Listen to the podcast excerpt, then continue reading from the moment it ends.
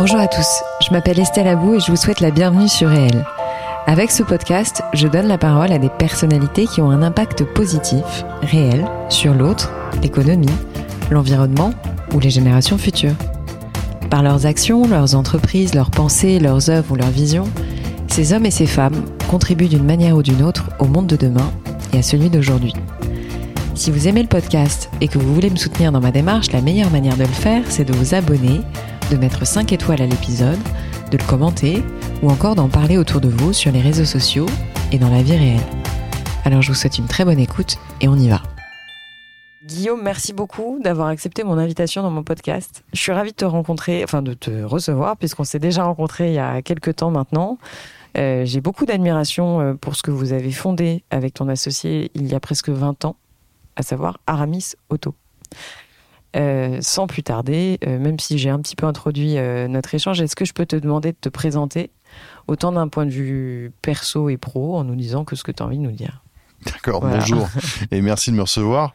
Donc, bah, écoute, Guillaume Paoli, 49 ans, marié, trois enfants. Mmh. Euh, on a fondé effectivement Aramis en fin septembre 2001, donc ça fait ça fait 21 ans maintenant qu'on a qu'on a créé l'entreprise. Auparavant, euh, j'ai fait, j'étais dans une start-up. Encore avant, chez Unilever pour faire du marketing, mmh. et encore avant à l'armée, et encore avant à l'école. À l'armée? Oui, oui, bah j'ai fait, j'ai 49 ans, j'ai fait mon service national. Ouais. Euh, pendant un an, j'étais officier dans le. C'est une autre histoire.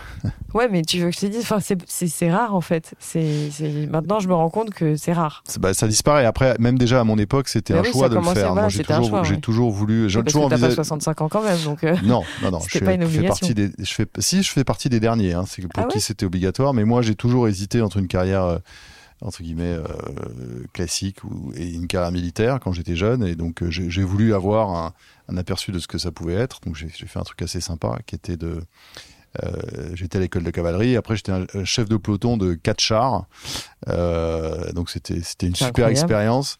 Mais mais je, je pense qu'une carrière militaire j'aurais été j'aurais été un peu bridé sur, sur, certains aspects, mais c'était une super expérience humaine et un, beau challenge pour moi parce que c'était quand même assez, assez demandant. Mais alors attends, parce que je fais un parallèle un peu, euh, un peu abrupt, mais à HEC Entrepreneur, formation que j'ai faite et je suis ravie de l'avoir fait, faite, euh, on, a une, une espèce de session euh, à l'école navale. Ouais. Et du coup, je me permets de te demander, euh, puisque HEC Entrepreneur armé, quel pont tu as fait et quels enseignements euh, tu as pu retirer? La question est un peu bateau, Ouais. mais je, pense que ta réponse sera de toute façon intelligente, mais euh, c'est intéressant de savoir, si tu veux, euh, les enseignements euh, armés, en quoi ils t'ont servi dans le cadre de l'entrepreneuriat? En fait, c'est un, métier, c'est un métier qui est extrêmement humain. Alors quand on le voit de l'extérieur, on a tous ces, ces clichés de, de, discipline ultra rigide, etc. Mais quand on le vit de l'intérieur, euh, c'est un métier qui est extrêmement humain. Tout, repose sur l'humain. Alors en particulier dans de terre où, il y a des gros effectifs, qui, qui est une arme un peu moins technique que d'autres. Et donc, euh, j'ai euh, pu apprendre, euh, ah, c'est une chose que je savais déjà, mais l'importance de l'exemplarité, euh, le fait de pas se reposer sur ses premières impressions sur sur certains sur, sur des hommes, Mm. euh, le, le- le- voir ce que ça pouvait être quelqu'un de courageux dans des circonstances. alors évidemment, moi, j'ai pas fait d'opération militaire, mais en Mm. fait, quand on s'entraîne, dans certains cas, c'est quand même assez assez assez demanding en mauvais français. Donc voilà, donc il y a, beau- il y a beaucoup de valeurs euh, d'exemplarité, de, de, de, de- de- un, un, un, inter- un- un- un attachement sincère euh, des, des cadres pour, leur, euh, pour leurs hommes. Créer de la confiance, c'est pas évident. Moi, je suis arrivé dans un, dans un peloton où j'avais euh, j'avais 24 ans. Bon, j'avais fait euh, six mois de, de formation pour être officier. Et dans mon peloton, j'avais des, des sous-officiers qui avaient fait la, la guerre du Golfe. Donc, Ah autant ouais. vous dire qu'ils me voyaient arriver. euh, Mm, mm. Me riait pas au nez parce Mm. que parce que ça, ça, se faisait pas, mais dans mon dos, je savais très bien que ça- comment ça se passait. Donc, arriver à apporter euh, de la valeur ajoutée à, à ces gens-là euh, sur le métier, c'est c'est pas évident et, et évidemment, c'est pas moi qui leur ai appris à tirer au canon. Par contre, euh, on, a pu, on a pu travailler ensemble sur comment accélérer la formation des, des, appelés, hein, comment sélectionner les uns et les autres pour des, postes de cadre subalternes. Enfin bon, j'ai appris beaucoup de choses, et notamment arriver dans un milieu qui vous attend pas, et au contraire qui, qui, qui, vous regarde un peu avec, un peu avec dédain au départ. Et donc c'était vraiment une expérience très intéressante. Et j'en ai retiré des choses effectivement mm. pour, euh, pour, euh, mm. pour, pour, la suite. Alors du coup, comment et pourquoi Aramis? Alors c'est vraiment né d'une opportunité. Mm. Moi, j'étais chez Unilever et j'étais chef de produit et ça se passait très bien. Mm-hmm. Euh, simplement, je voyais bien le chemin d'une carrière bien établie avec assistant chef de produit, chef de produit, puis chef de groupe, puis directeur marketing, puis ceci, puis cela carrière qu'on pouvait faire plus ou moins vite, mais à peu près au même rythme, qu'on soit euh, assez bon ou, bon. Euh, et donc, ça me, j'étais bien, mais ça me, ça me, c'était trop bien, c'était trop bien écrit et pas assez d'aventure pour moi. Mm. Et donc, à un moment, un ami de ma femme m'a contacté pour rejoindre une start-up en 2000. Donc j'ai rejoint, euh, peut-être attiré par ce goût de l'aventure. Et dans mhm. cette startup, j'ai rencontré Nicolas, mon associé. On était c'était une société qui était franco-asiatique et on était les deux cadres en Europe et donc en fait euh, très souvent on mangeait ensemble le midi et euh, assez vite on a fait le tour de la startup et on voulait on voulait créer une entreprise ensemble. Mhm. Donc on est parti d'une page blanche. On a regardé différents sujets, différents mmh. thèmes. Euh, lui avait un ami qui était dans le négoce automobile et on, a découvert la distribution automobile en se disant c'est un secteur immense, c'est un secteur euh, extrêmement archaïque d'un mmh. point de vue commercial. Que tu aimais à titre perso? Enfin, dire, tu avais une affinité pour. Euh, non. Moi, alors, Nicolas, mon associé, aimait bien les voitures. moi, ça m'intéressait comme tout un chacun, mais mmh. Peut-être un tout petit peu plus, mais j'avais pas de voiture, j'en avais jamais eu. Euh, J'étais pas abonné à l'auto-journal ou à ceci ou à cela. Journal de l'auto. Euh, et donc, euh, et, donc voilà, j'avais un intérêt plus intellectuel que voilà. Ce qui me plaisait, par contre, c'était que il y avait beaucoup de marques, il y avait beaucoup de modèles, il y avait beaucoup de technologies, il y avait beaucoup de nouveautés. Mm. Et, c'est que c'était un secteur B2C. Moi, je voulais faire du, de, la vente à particulier. Mm. Et euh, parce que je trouve ça plus amusant, c'est ce que j'avais fait chez Unilever. La startup, c'était plutôt euh, euh, de professionnel à professionnel, B2B. Mm. Et donc, je voulais faire du particulier. Donc, en fait, on s'est dit, il y a une grosse opportunité sur ce marché-là. On ne sait pas trop ce qui va se passer, mais le digital va rebattre les cartes et on, va essayer des choses. On va essayer d'inventer une nouvelle façon d'acheter sa voiture. Et du coup, vous vous êtes dit, on y va, on se lance tous les deux Enfin, je suppose que. C'est à peu près comme ça. Euh, on a créé la société le 21 septembre 2001, donc euh, dix jours après le 11 septembre. Ah oui. Donc c'était pas un moment forcément évident pour entreprendre. En même temps, il n'y a pas grand monde qui entreprenait, donc euh, bon, on mm. peut regarder ça des deux côtés. Mm. De, mm. et, donc, ouais, on est allé comme ça. On avait 20 000 euros chacun. Et puis, on s'est installé dans le studio de Nicolas, qui était à peu près grand comme ce, comme cette salle de réunion là. Mmh, mmh. Euh, le matin, euh, j'arrivais, on rangeait son matelas dans, la salle de bain et puis on commençait à bosser. Euh, donc on recevait même des clients dans ce, dans ah ce studio. Donc on n'avait pas trop d'argent, donc le midi on mangeait des pâtes et puis après il fallait bien aérer parce que les clients, les clients trouvaient ça bizarre. Mais ouais, c'était un peu l'époque aventureuse, c'était assez rigolo. Mais c'était très, c'était très amusant. Mm. Et en fait, on était un, petit peu insouciants et on nous prenait complètement pour des fous, par contre. Alors justement, ce qui est intéressant, c'est qu'en 20 ans d'histoire, euh, il y a beaucoup d'étapes, euh, forcément, voire quasi quotidiennes. Mais aujourd'hui, est-ce que tu peux rappeler les grandes métriques, enfin les, les grands chiffres d'Aramis pour que les gens qui connaissent peut-être pas, hein, qui nous écoutent, resitue euh, cette jeune entreprise qui a démarré dans un studio à deux euh, avec une odeur de pâte à la bolognaise, euh, aujourd'hui dans un contexte 20 ans après Ouais. Alors c'est l'entreprise qu'on a qu'on a fondée donc en 2001. Aujourd'hui, donc on est on est une, société cotée, donc les chiffres que je donne sont tous publics. Mm. notre année fiscale se termine fin septembre, donc on, le chiffre d'affaires c'est à peu près 2 milliards. Euh, à, peu, près 2 milliards, un peu plus. Euh, il y a à peu près 2300 personnes qui travaillent dans le groupe. On est présent dans 5 pays. On a 65 points de vente, on doit avoir 5 usines de reconditionnement automobile puisqu'on vend des voitures d'occasion reconditionnées. Mm. voilà, on, une, société de, une société de croissance avec une mission qui est de proposer une meilleure façon d'acheter sa voiture aux particuliers. Euh, notre ambition, c'est d'être la plateforme préférée des Européens pour acheter une voiture reconditionnée. Euh, on est sur un marché qui est très très large, qui est très important pour les gens. La mobilité, c'est fondamental. Mm. Et, donc voilà. Et puis on pense aussi que les véhicules reconditionnés sont une bonne alternative pour la, pour la mobilité des gens. Mm. à la fois économique et en termes d'impact. Euh, donc voilà pour donner quelques chiffres. Ça m'intéressait de faire le, tu vois, le, switch entre le studio et, et, les chiffres actuels. Juste en termes d'étapes. Euh, introduction en bourse, donc comme tu l'as dit, mais qui est relativement récente. Euh, mais les grandes étapes d'Aramis, sans pour autant, euh, on va pas, voilà, tout détailler. Mais si tu veux, toi en tant qu'entrepreneur fondateur et dirigeant actuel, quel est voilà, si on te, on te, parce qu'on n'a pas beaucoup de temps, parce que tu es quand même pris par le temps, mais, mais si tu avais deux, trois étapes clés, voire un peu plus, hein, mais où tu t'es dit, OK, là, on passe un step réel.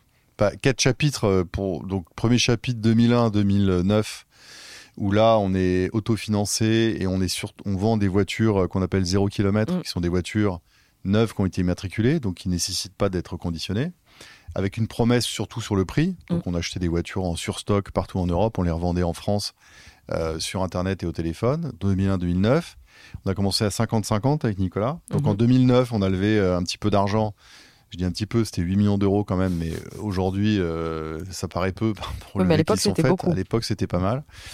Et donc, avec cet argent, on s'est lancé dans le véhicule d'occasion. Euh, on s'est dit que ça allait être facile. En fait, c'était pas du tout facile. Mm. Beaucoup plus compliqué que de vendre des voitures 0 km ou quasi neuves. Donc, on a mis 4 ans à, trouver un modèle économique mm. qu'on a nommé véhicule reconditionné en usine.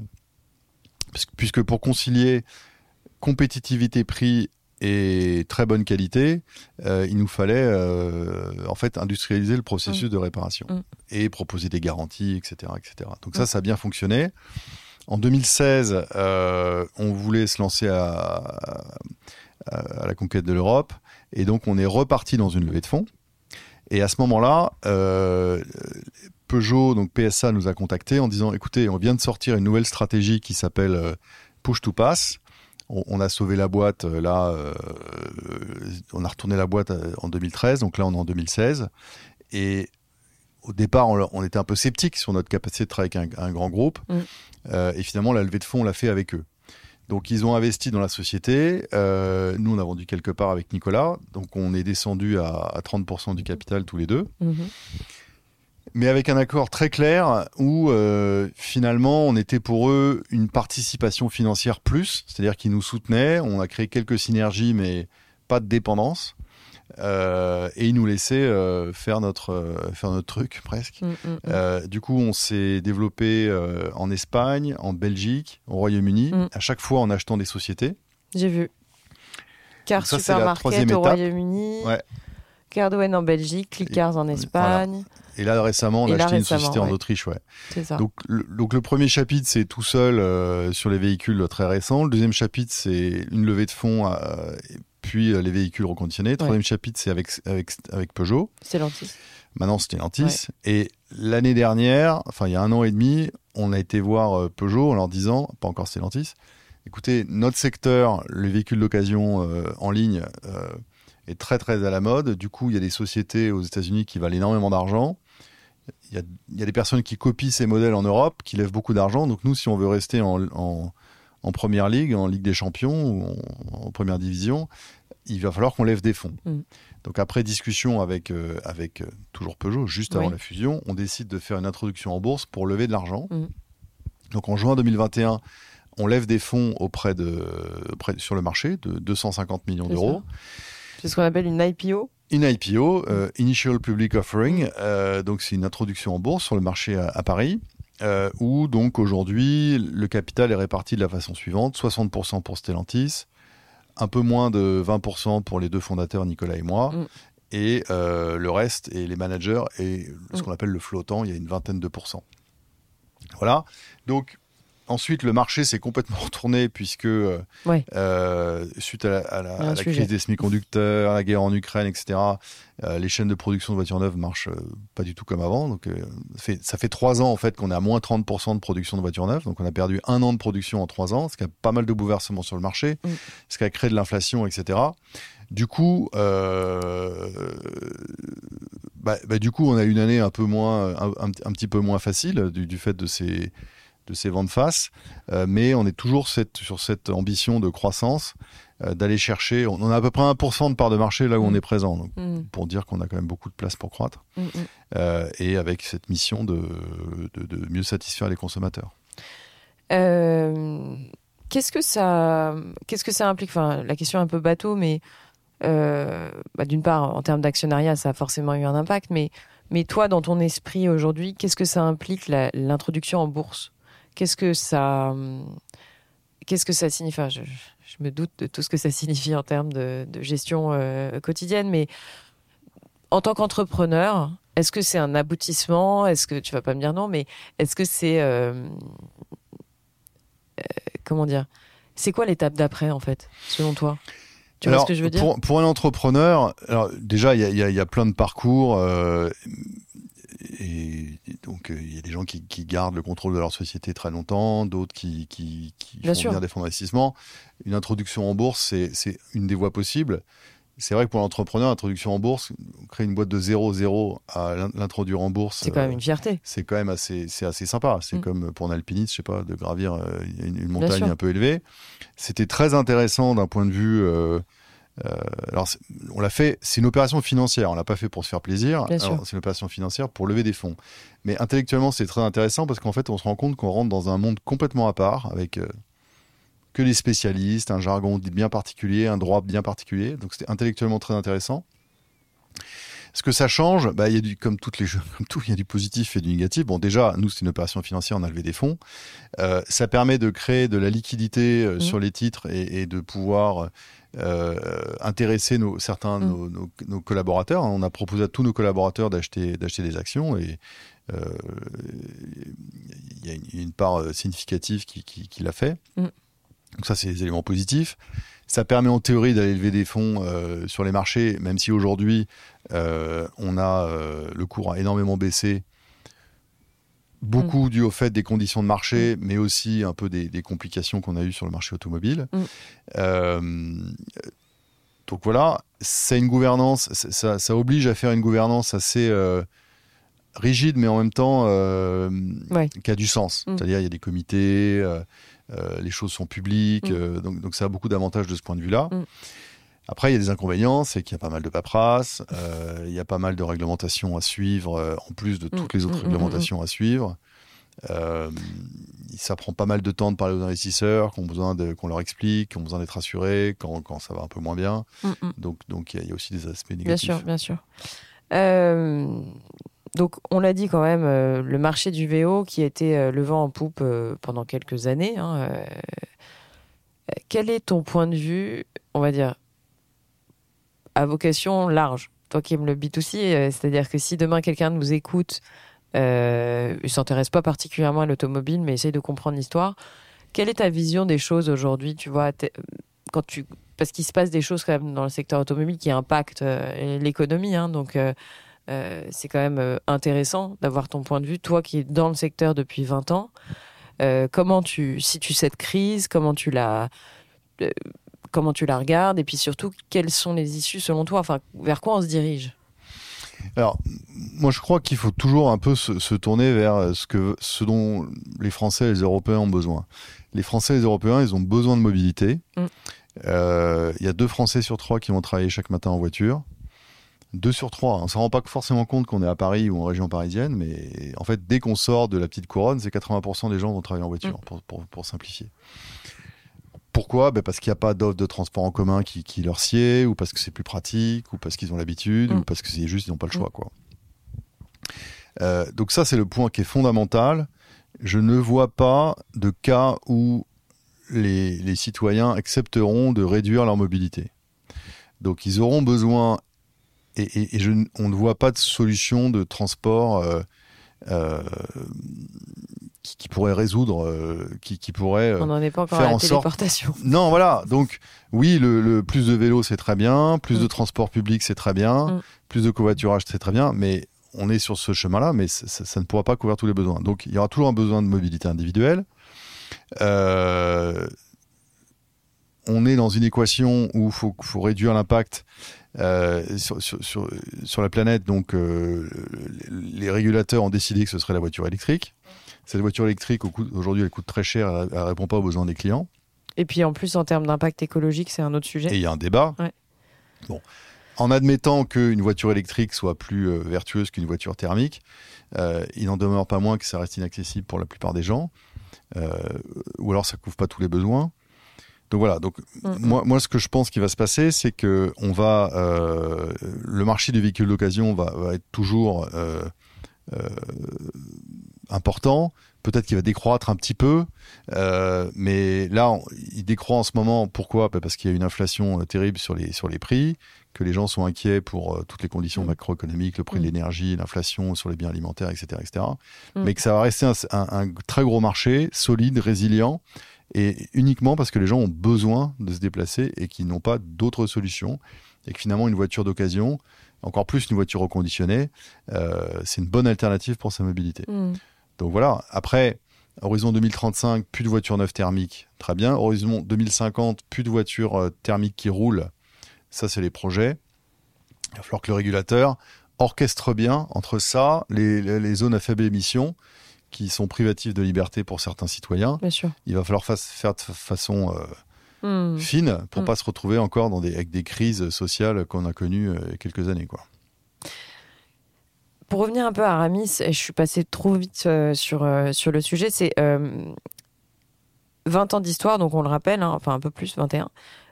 quelles sont les étapes en tant qu'entrepreneur que tu as vécues Est-ce que tu as eu le sentiment à un moment attention, je vais parler un peu cash, mais bon, de toute façon, maintenant c'est le passé, mais tu as eu le sentiment d'aller dans le mur? Est-ce que tu as senti une urgence? Parce que quand on parle, c'est voilà, c'est toujours avec 20 ans de, distance, forcément, euh, tu as lissé un peu l'histoire et c'est normal et fort heureusement. Mais ce que je veux savoir, c'est parce qu'il y a beaucoup d'entrepreneurs qui écoutent le podcast et du coup, euh, vu l'issue d'Aramis actuel, j'aimerais savoir, toi, ce que tu as senti comme, euh, comme moment où, où tu as senti vraiment le, le bateau tanguer? Alors nous, on a l'habitude de dire avec Nicolas que on a eu énormément d'échecs de plein de choses qu'on a sur lesquelles on a échoué et, je pourrais couvrir les murs de, choses qu'on a ratées. Mmh. Euh, et le plus, gros truc, ce serait quoi? Non, mais alors les, échecs qu'on a eu ou les, là, on, enfin, on a eu, euh, on a eu. je pourrais en lister plein, mais je vais mmh. donner quelques exemples. Donc, on s'est trompé. On est allé en Allemagne en 2012 euh, en se disant qu'on allait euh, se développer sur le marché allemand. On a fait des erreurs stratégiques, des erreurs opérationnelles, etc. Au bout de trois ans, on est sorti, on avait perdu plusieurs millions d'euros. Euh, parce qu'on avait mal préparé notre coup, on n'avait pas bien, assez bien réfléchi, on n'avait pas bien exécuté, enfin on a fait un peu tout à l'envers. Ça c'est un exemple. On avait lancé un, une espèce de ça s'appelait concession directe et l'idée c'était d'aider les concessionnaires à vendre à vendre euh, des voitures sur, sur Internet, mais on n'a jamais trouvé un modèle de marge qui faisait que c'était une activité pérenne. Euh, on a mis trop de temps à s'entourer de, de, gens qui avaient euh, la capacité de faire grandir l'entreprise. Enfin, des erreurs, on, en a commis plein. Mmh. donc ça, c'est des erreurs qu'on a fait nous. Mmh. Après, des événements de marché ou extérieurs mmh. qui nous ont gêné beaucoup, il y en a eu. Donc on a eu des, un moment des discussions juridiques un peu compliquées avec un constructeur, mais c'était il y a très longtemps maintenant, euh, il y a 17 ans je crois, euh, qui ont été vraiment compliquées, qui auraient pu nous causer des problèmes. On a eu la crise financière de 2008, on a eu euh, le Dieselgate, mmh. qui nous ont causé pas mal de mmh. problèmes. Mmh. Aujourd'hui, bon, bah, on a, on a cette crise de Donc des crises et des problèmes, on en a eu plein, plein, plein. Mais moi, ce qui me, si tu veux, ce qui me sidère, c'est cette capacité à surmonter les épreuves, tu vois, ou en tout cas à réagir vite face à une erreur, on va dire stratégique. Mais euh, c'est quoi tes ressources? Parce que alors, ok, il y a l'armée, euh, mais bon, c'est pas que ça, tu vois. Ce non, mais je pense que je pense que quand, quand on veut être le, l'armée, c'était une expérience comme une autre, mais euh, le le, effectivement, il y a un, un, point quand on est entrepreneur, il faut avoir une capacité de résilience. Mais c'est ça, c'est le truc de ne pas lâcher. Ben, il faut pas lâcher, mais en fait, il y a une, c'est une décision qu'on avait eue là quand on était en Allemagne avec quelqu'un qui nous mentorait. Donc c'est d'ailleurs, j'ouvre une parenthèse, c'est important de, de, de, de, se faire bien entourer, de se faire entourer, de voir des gens régulièrement euh, mm. qui ont d'expérience. Mais il y a une limite qui est assez fine entre obstination et résilience. Il y a un moment on est résilient et puis il y a un moment on est dans l'obstination. Et si on ou ténacité et conneries. voilà, donc il y a un moment, il faut savoir dire. Et donc, une des façons de faire, c'est de se dire bon, je m'engage dans tel nouveau projet ou telle nouvelle initiative. Mais je sais m'auto-stopper. Je euh, sais, je mets à l'avance des, des, des, un cadre jalons, ou ouais. des jalons qui font que si jamais je n'atteins pas ces jalons ou que au contraire je dépense plus que X, et eh bien dans ce cas-là, je. je, je c'est très important ce que tu dis. Ouais. Et quand on a commencé euh, en 2001, donc, euh, moi, j'ai été chassé par plein de boîtes, enfin, plein de boîtes, pas exagéré, mais par, par une ou deux boîtes, euh, et j'ai eu des propositions intéressantes. Et ça m'avait beaucoup aidé. Et puis, au début, ça marche pas. Quand mm. tu lances un truc, ça marche pas. Enfin, je veux dire, tu lances un truc, ça ne marche pas. Mm. Ça, enfin, moi, je connais très, très, très peu d'entrepreneurs qui ont lancé un truc. Qui marche. Ça marche. Par exemple. Sauf un resto à la limite, mais c'est tout. Non, mais alors, pardon, un, un Oui, oui. entrepreneur euh, Oui, sur un secteur qui est. Oui, oui. Voilà. Euh, ou qu'on n'a pas forcément besoin. Par exemple. euh, Et puis surtout, vous avez créé quelque chose de nouveau. C'est-à-dire qu'il faut on a créé dire quelque chose avez- de nouveau. vous partez de, enfin, Ouais, a- partiez de, Voilà. de, il n'y avait pas de précédent. Non, pas Ouais. vraiment. Mais bon voilà, donc euh, au début ça marche pas, donc Ouais. il faut être résilient. Mais il y a un moment, et alors on est tenté de faire, de faire plein d'erreurs. Par exemple, se disperser en disant bon ben le truc que j'avais prévu ça marche pas, donc je vais Tu vas- essayer ouais. ça, je vais essayer ça sur les côtés, mais en continuant le truc principal. Donc ce qui fait qu'on essaie de faire plein de trucs à la fois, et ça ça marche pratiquement jamais. Enfin nous ça n'a jamais fonctionné. Donc voilà, il y a. Oui, c'est ça, c'est qu'on peut quand même dire que tu n'as jamais vraiment changé de modèle économique. On grosso a modo. chan- pas, on n'a pas changé. Bah, Tu as rajouté à ton. On a rajouté les véhicules d'occasion, Ouais. qui font l'essentiel de notre activité aujourd'hui. Mais de toute façon, nous, l'objectif, c'était proposer aux clients une meilleure expérience d'achat de voiture avec des prix compétitifs et une super expérience. C'est ça, mais ça, ça n'a pas bougé finalement. Ça, ça n'a pas bougé. Mais ça n'a pas toujours. Donc voilà. Donc après, la technologie nous a aidés Oui. à proposer cette, euh, cette expérience-là. Et tu as gardé ça quand même en, en En fil rouge, ouais. Ouais, d'accord. Euh, question un peu plus perso pour le coup. Euh, comment tu vois ton avenir euh, déjà en tant que, j'ai envie de dire en tant qu'entrepreneur français C'est-à-dire que euh, là, je parle vraiment hors secteur auto. Tu vois, euh, j'aimerais t'entendre sur euh, le contexte que traverse actuellement la France. en sachant que, bien entendu, tu es au premier chef hein, concerné par l'économie, mais voilà, que- que- quelle vision tu as sur, sur ce qu'on est en train de traverser aujourd'hui? Écoute, je pense qu'on est, euh, il y a un certain nombre de crises qui se, qui se, qui se superposent, qui s'accumulent, mais finalement, quand tu regardes, il y en a, jamais eu de période où, où euh, moi je vois deux gros sujets. Euh, je vois le sujet des fractures internes et des inégalités Mm. ou des inégalités perçues. Euh, et l'autre sujet, c'est le changement climatique. Bon, le changement climatique, euh, on sait à peu près tous à, à quoi s'en tenir. Et, et, et après, tout ce sujet de, de, fra- de fracturation des sociétés qu'on voit euh, en Europe, mais en- aux États-Unis également. Donc ça, c'est des sujets d'in- d'in- d'interrogation de, Mm, mm, mm. au titre de comme citoyen. Après l'économie, oui, ben on est dans une situation où il y avoir une baisse de la demande, on retrouve de l'inflation. Bon, bah ça existait avant. Euh, il y aura sans doute une récession l'année prochaine, euh, au moins en Allemagne. On en a connu d'autres avant. Il, va falloir euh, la jouer fine parce qu'il n'y a plus de marge de manœuvre budgétaire. La, France est extrêmement endettée. Donc, il y a sans doute un certain nombre d'équilibres à, retrouver, qui passeront peut-être d'ailleurs par revoir les, taxes et les impositions, parce que pourquoi pas. Mm. Donc voilà, donc j'ai un peu un peu gloubi boulga là, mais globalement Non, non, beaucoup de crises, non, tu beaucoup de crises qui se, beaucoup de crises se superposent, Bah, quand même une capacité à, à s'en sortir. Non, mais c'est intéressant de Euh, savoir que toi, tu penses qu'il va y avoir une récession euh, obligatoire. hein. C'est. euh, Ah là, je bah, vois pas trop comment on va y échapper l'année prochaine. Alors peut-être pas en France, Mm. mais c'est la récession, il y a un élément technique, faut On est là, hein. deux, Enfin, deux c'est- trimestres ouais. de- bon, d'affilée ou trois, je sais plus. Ouais. Mais oui, on, on va avoir quelque chose qui ressemble à une récession. Euh, est-ce que tu aurais un coup de cœur récent et un coup de gueule? Coup de cœur, ça peut être euh, n'importe quoi. Enfin, euh, je sais pas, une série, euh, mais je pense pas que tu aies le temps de regarder des séries. Si, si, ça, ça, ça- ça m'arrive. Ça peut être aussi, je sais pas, moi, une rencontre, une, un- quelque chose qui concerne ton boulot au quotidien. Enfin, ça peut être tout. Écoute, euh, un coup de cœur récent, euh, je suis pas préparé.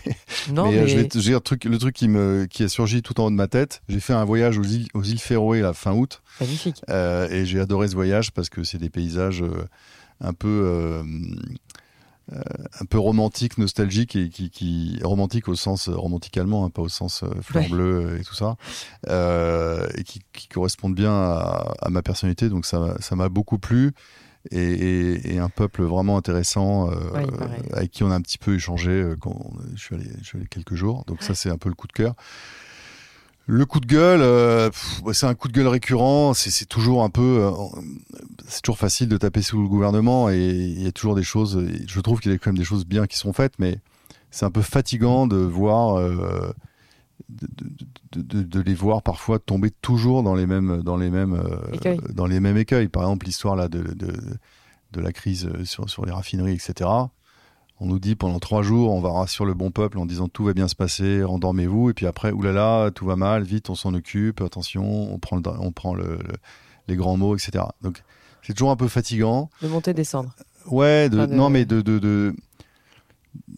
l'espèce de manque d'anticipation euh, un peu permanente.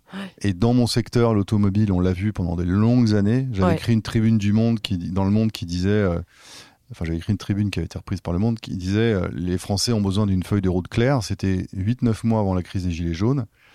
Parce que, en fait, nous, on n'y comprenait plus Ouais. grand chose. Il y a eu des années, par exemple, en trois mois, le système de bonus-malus avait changé trois fois. Donc nous, on n'y comprenait plus grand-chose. Euh, nos commerciaux non plus. Les clients, ils comprenaient rien. Ils Mm. comprenaient rien du tout. Mm, mm. Et c'est juste un exemple. C'est pas l'exemple le plus intéressant, mais bon, euh, on a l'impression qu'il y a un manque d'anticipation, de, planification. Euh, dans mon secteur, par exemple, les bonus-malus, pendant trois ou quatre ans d'affilée, on nous a dit, ben voilà, on va avoir un système de bonus-malus autofinancé. À la fin de la première année, ça perdait 300 millions. Ah ben voilà, on a compris, on va changer, on va, on va remonter les malus, on va baisser les bonus. À la fin de l'année, ça perdait encore 200 millions. Ouais. Vous savez, mais pff, Ouais. si c'est comme ça dans tous les secteurs, c'est un peu compliqué. Donc, donc voilà, le coup de gueule, c'est un peu, le, le- Mm. je trouve, parfois, euh, de la part euh, de ceux qui nous gouvernent, un espèce de Mm, mm. manque de, Mm. de lisibilité, de planification. Mm. Peut-être qu'il faudrait plus décentraliser, peut-être que, je sais pas. J'ai pas les solutions, mais c'est juste, tu m'as demandé un coup de gueule. voilà. C'est très clair. Et après, j'ai ajouté une question euh, depuis que je suis devenue maman. Donc, il n'y a pas longtemps, il y a euh, moins de 22 mois. Félicitations. Merci. C'est une- un conseil de parents. Quand j'ai des profils euh, exceptionnels devant moi, je ne peux pas m'empêcher de, de, de, de les solliciter sans pour autant euh, parler de leur vie privée, tu vois. Mais euh, le fait que tu sois parent, bon, bah, c'est civil. hein, donc, euh, euh, surtout papa de trois enfants. Mais est-ce que tu aurais des conseils euh, voilà, enfin, ou même une pensée ou quelque chose, tu vois, euh, à dire sur, euh, sur ton axe euh, père de famille Alors, je me suis toujours bien, bien, bien gardé de donner des conseils en parentalité. Ça, on m'a déjà C'est peut-être un retour d'expérience aussi, ça peut être on, ça. on hein. m'a- déjà, on m'a déjà, c'est arrivé quand même que moi d'ailleurs j'ai déjà pris des conseils et on, l'a déjà modestement demandé. Mais puisque tu me poses la question, euh, non, une chose que nous on a bien veillé à faire, sachant que euh, on a la chance d'être dans moi, moi, je viens d'un milieu euh, français euh, moyen plus. Euh, voilà, mon grand-père était contremaître, euh, l'autre grand-père était euh, était militaire et mon père était ingénieur, donc et ma mère instit. Donc Mhm. français, euh, tu vois, moyen plus euh, en termes de CSP. Et nous, on a eu la chance, évidemment, de voilà, chez une entreprise qui fonctionne bien, d'avoir, de- de pouvoir bien vivre. On a toujours fait bien attention à faire en sorte que les enfants, nos enfants, se retrouvent dans des contextes avec d'autres enfants qui avaient peut-être moins de, de compris. facilité financière, etc. Donc, par exemple, nous, mais il y a plein d'autres façons de faire. hein. Nous, on les a mis au scout. On, hab- on habitait Mm. à Clamart, qui est une, une société, une société, une Dans ville 92, assez mixte. Je suis là-bas. Né à Clamart. Une ville assez mixte. Et du coup, ils, ils étaient avec des copains Ouais. qui avaient pas forcément les moyens de partir en Ouais. avion. ou Ouais. Voilà. Donc, nous, on a fait attention à ça parce que, euh, Euh, parce que dans, dans, dans, nos, dans notre situation, c'était important pour nous qu'ils voient aussi la, la, vraie vie des gens. Mais bon, voilà, c'est le truc que je peux bah dire. Non, non, mais c'est super. Euh, Guillaume, je te sais très très pris. Euh, tu as, un, un, gros agenda, donc euh, je te remercie mille fois euh, d'avoir participé au podcast. Merci à toi. Et je te souhaite bah, une belle route pour la suite. Merci. Merci, Merci beaucoup. Voilà les amis, c'est la fin de cette interview, j'espère qu'elle vous a plu. Si c'est le cas, n'oubliez pas de partager l'épisode via les plateformes d'écoute comme Acast, Apple Podcast, Spotify ou votre application de podcast préférée. Le partage et la notation du podcast sont super importantes pour moi, donc je compte sur vous pour mettre des étoiles et des commentaires là où c'est possible. Pour vos suggestions d'invités, n'hésitez pas, je suis joignable sur le compte Instagram du podcast, Réel Podcast. Merci encore à toutes et à tous d'être de plus en plus nombreux à écouter Réel et à très vite pour un prochain épisode.